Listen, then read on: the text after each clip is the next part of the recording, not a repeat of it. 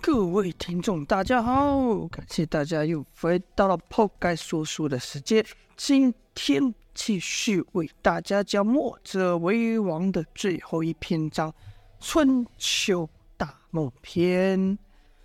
好啦，接着前面我们说到项羽啊，以一己之力改变了战况，而阮寿呢欲助项羽一臂之力，力助这个新想要帮助他们这新的首领拿下敌军的主将，便不顾项羽的命令啊，冲向了敌军。阮寿这一动呢，王离、同风、莫文也就跟着杀了进去。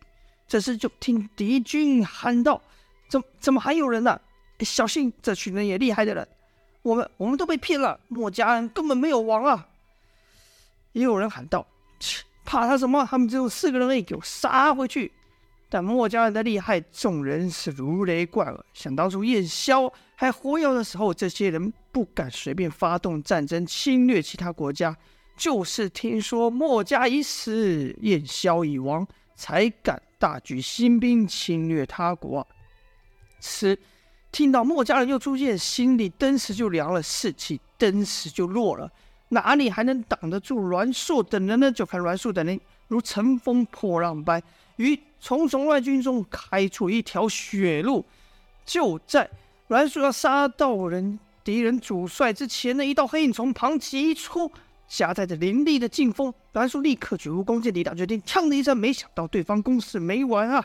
另一大刀劈下，赫然是鬼斧神工的招式。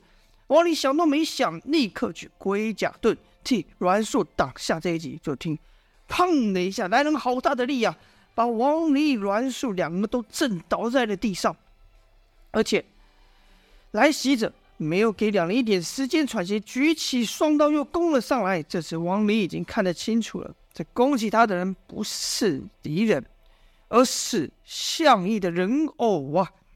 远看还不觉得如何，此刻和人偶交手才知道这人偶这么厉害。更可怕的是，你越是反击越是攻击，这人偶反击之力越大。同风喊道：“不要打他，这人偶自然会停下。”但面对人偶如此凌厉的攻击，若不反击和受死有什么两样呢？所以尽管王离和阮寿知道这个道理，但还是出手了。就听嘡嘡嘡嘡之声不绝于耳。由于王离和阮寿等的兵器都是由项羽天万金所打造，所以谁也没比谁锋利。几人过了几招后，发现不是办法。这人偶想退，但是人偶似乎知道2人是劲敌，必要除之，居然追了上来。就在人偶的双刀要砍到王离的龟甲盾时，砰的一声巨响，那人偶被一股巨力给打飞了好远啊！出手的是同风，是同风以乾坤镜救了王离。哪知人偶受力后直飞，就像一个大铁块一样，将路线上的敌人撞得纷纷倒地。但当人偶退到一半后，由于得到乾坤镜这样的大力，居然以更猛烈的势道杀了回来。就看他双刀旋转，好像人肉绞肉机一样，沿途的敌人都被绞了进去，是绞了个血肉模糊啊！就在那人偶要飞到众人身前，大刀要劈下时，突然于半空中静止不动了。人偶的身后多了一人，这人不是项羽还会是谁呢？就听项羽 面带怒色说道：“我不是叫你们不要出手吗？”阮寿解释道：“我们看到敌军主帅想助先生一臂之力，项羽把一个东西丢下他们，赫然是那敌军主帅的人头啊！”原来就在王离、阮寿和人偶纠缠的这段时间，项羽已经斩了敌人的主帅了。项羽对他们说道：“难道你们认为我连一个小将都收拾不了吗？”见项羽话说的越来越重，阮寿等人立刻认错，说：“不是我们自作主张了，请先生恕罪。”要知道墨家的组织是相当严密，上下关系也是相当严格的。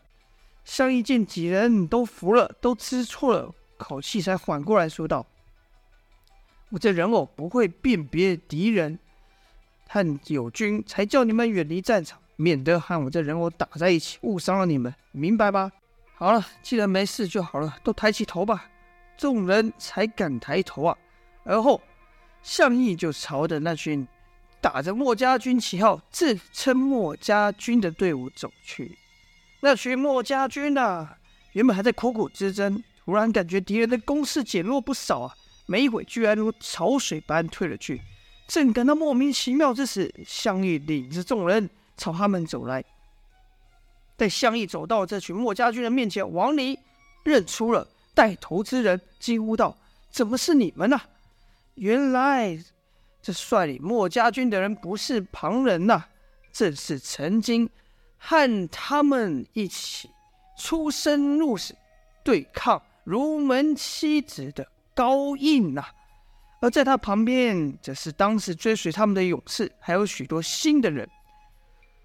高印见王利亚等人自是高兴，说道：“我就知道，你们看我说什么了，墨家人绝对不会如此轻易死去的，那些都是谣言，果然被我说中了。”项义则是一脸奇怪，没想到王离居然和这群人会认识。高义就问道：“先生呢？”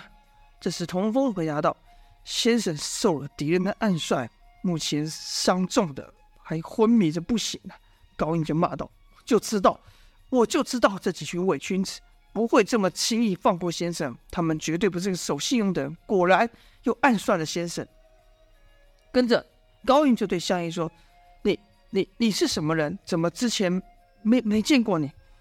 这时王离说道：“先生不在的这段期间，这位便是我们的新首领项义，则自报名号，叫我是项义。”高印听到项义是墨家的新首领之后，想立刻拜倒，说是拜见项先生。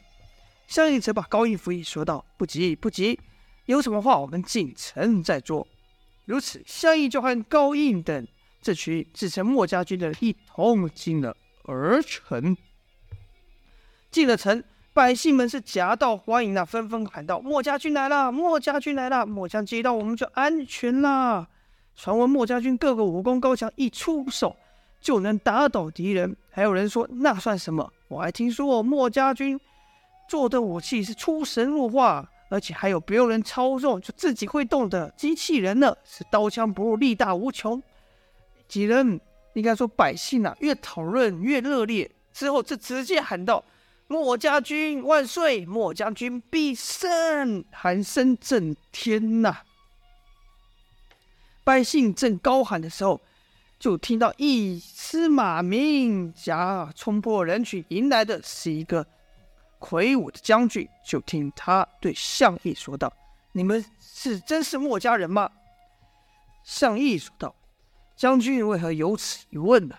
那员将说：“因为天下人都说墨家的首领已经战死，墨家人也都散去了。”项义则说：“将军是要相信你的眼睛，还是相信那不切实际的谣言呢？”这时，将军看了看项义，又看看身后王离、高印等人，才说道：“我是王氏，我们的城主在迎战时倒下，现在由我站在城主之位，此处非讲话之所，请先生们随我来。”几人呢，就在王氏的带领下来到了一座宅内，而百姓们夹道欢迎的之声就不再细谈了。进的屋后，项义首先问道：“这偌大的儿城，就剩你一人守吗？”王氏苦笑道：“这是我们与敌军交战的第3日啊，我好些手下都倒下了。刚才有百姓在我便说生话，我刚说我们城主出城营地战死是假的，他是带着一家老小逃跑是真的。”听到童风骂道：“这城主怎么如此自私，放着百姓不顾，自己逃跑呢？”王氏说：“这种事也不稀奇了。虽说这天下一直都不太平，但自从墨家散了之后的谣言传开，就更不太平了。要不是今日见到你们，只怕我也不敢相信。也就是因为大家都认为墨家人已倒，诸侯们像解开枷锁一样，疯狂的侵略扩张地盘。也不是敌人是否真的会退去，你们会留下来帮我们守护这城吧。圣意回道：交给我们吧。王氏说道：那就拜托先生了，从今天起，城里面所有的军校都听先生的调遣。项义点了点头说：放心吧，王将军，守城之事你就不用再担心了。先生不嫌弃的话，就在此屋住下吧，这是以前城主的屋子，反正那城主也跑了。项义则说：就听将军的吩咐吧。如此呢，几人就在这屋子暂且落脚了。项义就对高印问道：你们是怎么认识的？高印说：我们何止认识，我还和这几位好汉一起并肩作战过呢。王离就解释道：这几位勇士是当初在营城时结识的，他们明知对方设下了陷阱要陷害我们，却仍不顾生死要帮助我们。这时栾树问道：当天先生不是已经让你们回去了吗？你们怎么又来了呢？高印则说：我们既然知道那营城的城主和将军陈冲是陷害先生小人，我们怎么还会回去呢？那日我们看到你们为了我们而败走之后，我们就立下重誓，一定不会让此事发生，我不要再当你们的拖累。虽然我们也听到谣言说你们都已经阵亡了，但我不相信，哪一日的事情不该被世人所遗忘。不能作战的人就和人传扬你们的事迹，而我们几人就自作主张组成了墨家军，等待你们的出现。我们要让天下人知道墨家永远不灭，就像你们说过的，只要还有一人有救世之心，墨家就还在。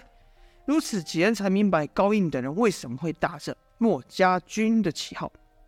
但王离鸾说还有 不解之处，因为就他们所知，墨家军的势力是遍地开花啊，光高印和他身后几位人是不可能做到的。便问道：难道除了你们之外还有其他人这么做吗？高印说：当然，就我所知还有好几支墨家军呢。好了，这就是本章的内容了。看来天下战事已开了，是一发不可收拾。而由项义率领的墨家要如何应对这风起云涌的天下局势呢？就请各位继续听下去啦。今天先说到这边，下播，感谢各位的收听。